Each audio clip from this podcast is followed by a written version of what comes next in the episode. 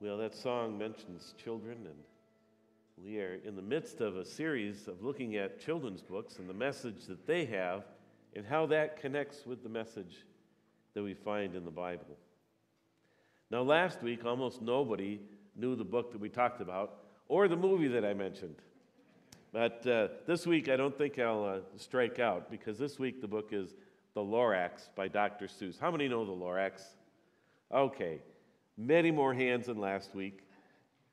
Dr. Seuss wrote this book not long after the 1969 Cuyahoga River fire in, in Cleveland. The Cuyahoga River is a river that runs through Cleveland into Lake Erie and was once so polluted with garbage and oil that it literally caught on fire. Actually, not just once, 14 times in the last century it caught on fire.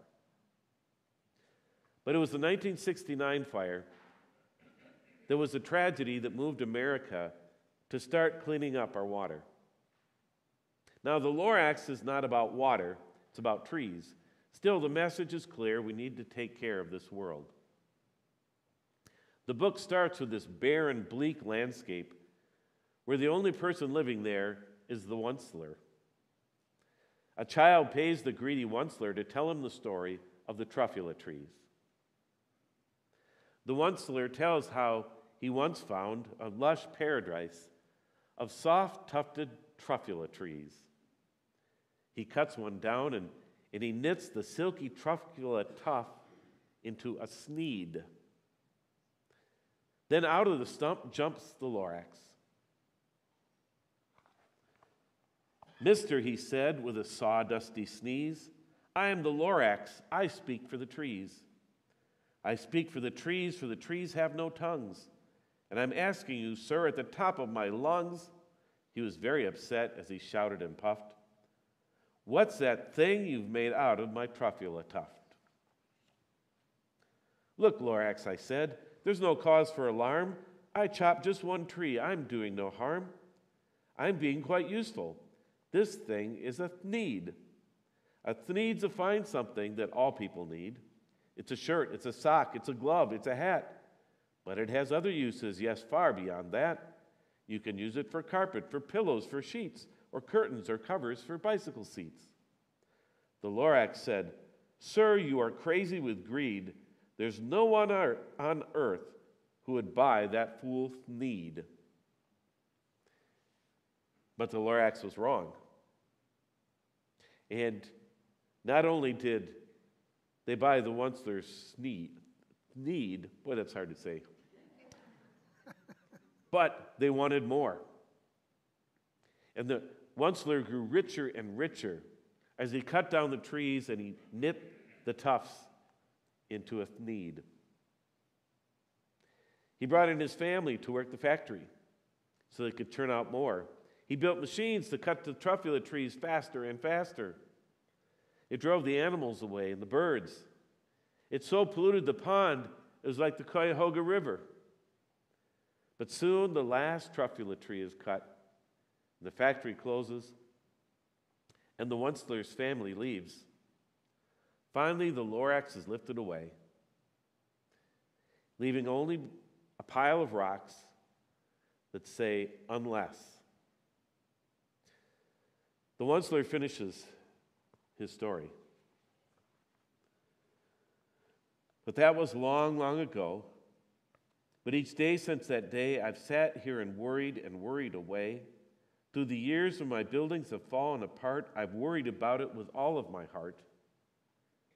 But now, says the Onceler, now that you're here, the word of the Lorax seems perfectly clear. Unless someone like you cares a whole awful lot, nothing is going to get better. It's not. And the Lorax And the Onceler then drops the last truffula seed into the hand of that boy. And he tells the child to plant the seed and care for it and to restore the environment to save the truffulas. The Lorax asks us to care for our environment. So, what does the Bible have to say about caring for our world? Well, first of all, it says it's God's world. Psalm 24 The earth is the Lord's and everything in it, the world and all who live in it. Deuteronomy 10 To the Lord your God belong the heavens, even the highest heavens, the earth, and everything in it. This is God's world. And we people have a responsibility to tend and care for it. In fact, starting with the very first person, and in just the second chapter of the Bible, in Genesis 2, it says, The Lord God placed the man in the Garden of Eden to tend and watch over it. To tend and watch over it, to care for it. This is God's world, and we people have given a responsibility to take care of it. Not long after I first heard this book, The Lorax, I experienced my own uh, example of, of what happens when the trees are all cut down. When I was a kid, I lived in Eagan, but I went to school, in, I, I went to church in Burnsville. I also went to school in Burnsville, but um, across from Buck Hill, there is uh, a Methodist church there. And at one time, that was about all that was there. Buck Hill and the Methodist church. Everything else was fields and forests and farms. And I used to love the drive because it would take us a, a while to drive there because I would look for all the animals. I would look for the deer. I would look for the raccoons. I would look for uh, the birds, anything that I could see. I loved that. It was a great way to, to go to church. But then one day, a bunch of huge bulldozers appeared, and the trees began to be eliminated. They were going to uh, pave that little corner of paradise and put up a parking lot for Burnsville Center. And one day I noticed the last tree was gone, and all that was left was a dead squirrel on the road that had gotten run over as it fled. It reminded me of the Onceler's desolate home. And I find it ironic now that Burnsville Center is about as dead as that squirrel. It even made an, an episode of Dead Malls. Uh, they're trying to, to do something with it, but it's pretty dead. Now, at one time, it had its points. My mother shopped there. Tammy worked there once. But I wonder if anybody gave any thought to what might have been lost. I know as soon as I say something like that, someone might say, well, um, that I'm anti business. There were several campaigns to have the Lorax banned from schools because people complained that it was against business. But you don't have to be anti business to know that we need to take care of our world, that this is a special place and God has given us a responsibility for it. I'm always surprised that, that atheists seem to care more for this world than, than Christians because we have the Bible. And we know this world belongs to God, it's His creation. And we were created to take care of it. How can we not care for what God cares for? As the book says, unless someone like you cares a whole awful lot, nothing's going to get better. It's not. But the, the Lorax book is not just a book about creation care. It also carries a pretty strong message against greed and self centeredness. If the Onceler hadn't been so self centered and greedy, he would have listened to the Lorax, who spoke for the trees, and sustainably harvested the truffula trees, like our modern forest product industry does today. They sustainably harvested. In fact, they plant more trees than they harvest. He could have done that with the truffula, but greed got in the way. Enough was not enough. He told the Lorax he really felt bad about the animals and, and all, but he had to get bigger. He said, I biggered my factory, I biggered my roads, I biggered my wagons, I biggered the loads, I went right on biggering, selling more Thneeds, and I biggered my money, which everyone needs. Jesus has a different thought on that, though. Listen to this little encounter in Luke chapter 12. Then someone called from the crowd, Teacher, please tell my brother to divide our, divide our father's estate with me. Jesus replied, Friend, who made me a judge over you to decide such things as that? Then he said, Beware, guard against every kind of greed. Life is not measured by how much you own. Then he told them a story. A rich man had a fertile farm that produced fine crops. He said to himself, What should I do? I don't have enough room for all my crops. Then he said, I know, I'll tear down my barns and build bigger ones. Then I'll have enough room to store all my wheat and other goods. And I'll sit back and say to myself, My friend, you have enough stored away for years to come. Take it easy, eat, drink, and be merry. But God said to him, You fool, you will die this very night. Then who will get everything you worked for? Yes, a person is a fool to store up earthly wealth, but not have a rich relationship with God. It's not that we don't need physical things, but it's a matter of priorities. Who's number one? Is God? Are, is it others? Is it the world? Or is it just you? Jesus says in the Sermon on the Mount So do not worry, saying, What shall we eat, or what shall we drink, or what shall we wear? For the pagans run after all these things, and your heavenly Father knows that you need them. But seek first his kingdom and his righteousness, and all these things will be given to you as well. If that's not enough, there's also 1 Timothy 6. But godliness with contentment is great gain. For we brought nothing into the world, and we can take nothing out of it. But if we have food and clothing, we'll be content with that. Those who want to get rich fall into a temptation and a trap, and into many foolish and harmful desires that plunge people into ruin and destruction. For the love of money is a root of all kinds of evil. Some people, eager for money, have wandered from the faith and pierced themselves with many griefs. Do we really think, like the Onceler, that if we just had more money, like if we just won the lottery, that all of our troubles would go away? Do we really think if we just looked out for number one, put ourselves above others, that we'd have it made? Do we really think that if we turned every last truffula tree into a Thneed, that we'd be happy? The Bible says maybe we should rethink that before it's too late. Unless someone like you cares a whole awful lot, nothing's going to get better. It's not, says the book. And that brings us to what I think is the most important message of all in the Lorax. Who do you speak for?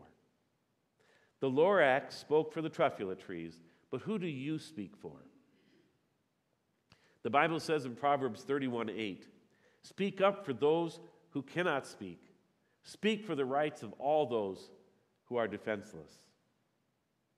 So, who needs your voice? What will you stand up for? To make things better?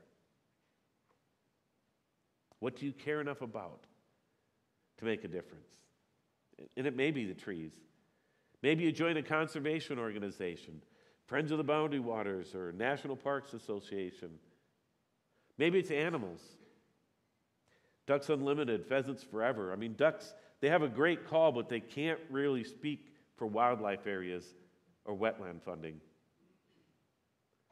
Or maybe it's the children, the most defenseless, defenseless and vulnerable of all of us. Or the disabled, or immigrants, or refugees. Psalm 82 says, defend the weak and the fatherless, uphold the cause of the poor and oppressed. So, who needs your voice?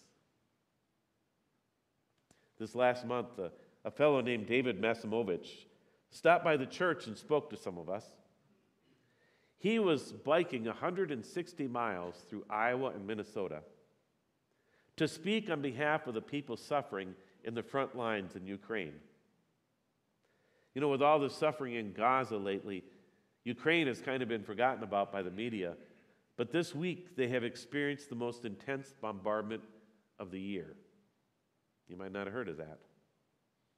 David is there now teaching first aid there on the front lines, bringing medical kits and the gospel to those people who face threats. And last month, he was here speaking on their behalf, speaking up for those who cannot speak for themselves. Also, last month, my longest childhood friend set another example of speaking for someone who can't speak for themselves, or at least who is not normally listened to. Randy and I grew up four houses apart. I was the oldest in my family, but he had an older sister, Roz. And Roz has cerebral palsy. They didn't know that early on, but she had severe hearing loss. She had an unsteady gait, and she had difficulty in speaking.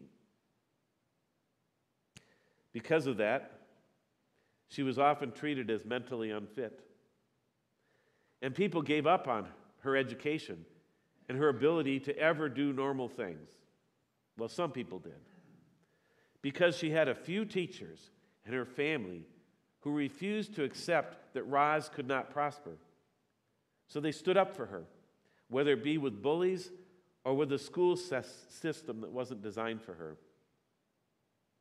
Most of all, Roz refused to consider herself as less, and she pressed on through all the challenges. She graduated from Burnsville High School, and she got a job with Blue Cross, and she worked there until her retirement. To her brother, she was an inspiration and a hero, and an example of what people can do if they believe in themselves and others do too. So he nominated her last year for the Burnsville High School Hall of Fame. She was rejected because there was no category for an ordinary person who has overcome tremendous odds. Now, most of the people in the Hall of Fame are are people like you'd expect NFL players, movie stars, entrepreneurs, and authors. The kind of people who have no trouble speaking for themselves, the winners in life. But to their credit, the Hall of Fame committee realized that they should create a category for people like Roz, who in a different way blazed a path and set an example for others to follow. They created the Trailblazer Award, and this year, Roz became the very first recipient. Now, remember, I mentioned her struggles with speech. Well, imagine standing before a crowded auditorium and having to deliver an acceptance speech. It was more than she could stomach. So she wrote out what she wanted to say, and as he stood by her side, my friend Randy Roz's brother, read her speech, literally giving voice to someone the world rarely listened to. One last example. Today is International Day of Prayer for the Persecuted Church. There are places in this world where it's illegal to speak the name of Jesus, where wearing a cross can get you jailed, and where sharing the gospel can get you murdered. The organization, The Voice of the Martyrs, tells the stories of these silenced Christians so you can hear their voice. So, who do you speak up for? Who are your truffula trees? The one who can't speak for themselves. The Bible tells us speak up for those who, can, who cannot speak, speak for the rights of all those who are defenseless. And the Lorax says, unless someone like you cares a whole awful lot, nothing's going to get better. It's not. Well, I want to end today with a little good news. After the Cuyahoga fire, after the Lorax published, was published, people did start to care. And 14 years later, two researchers from the Ohio Sea Grant Program wrote to Dr. Seuss. They wanted to share with him all of the improvements that had been made and how Lake Erie had been cleaned up. And upon hearing that, he actually removed one line from this book. The original line compared the results of the Onceler's mess to the polluted waters by Cleveland. And it said, I hear things are just as bad up in Lake Erie. But people did care, and people did speak up, and things got better. So better that Dr. Seuss removed that line from the Lorax. So, who needs your voice? It may be the trees, or the children, or Ukrainians, or your sister. But who needs your voice?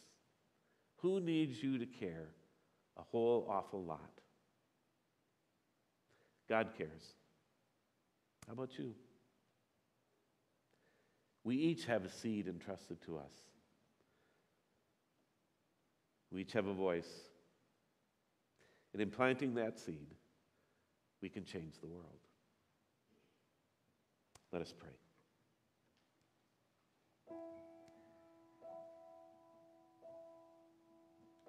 Oh Lord, we thank you for giving us a voice,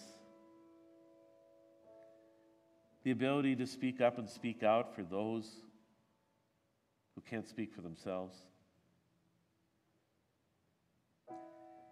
We thank you for giving us this world, this beautiful creation,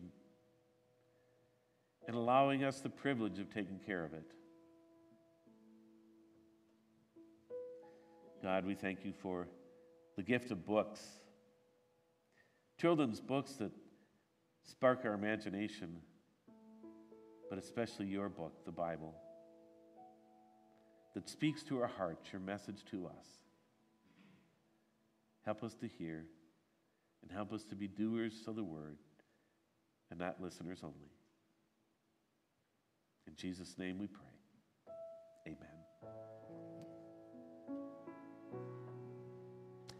Invite you to stand.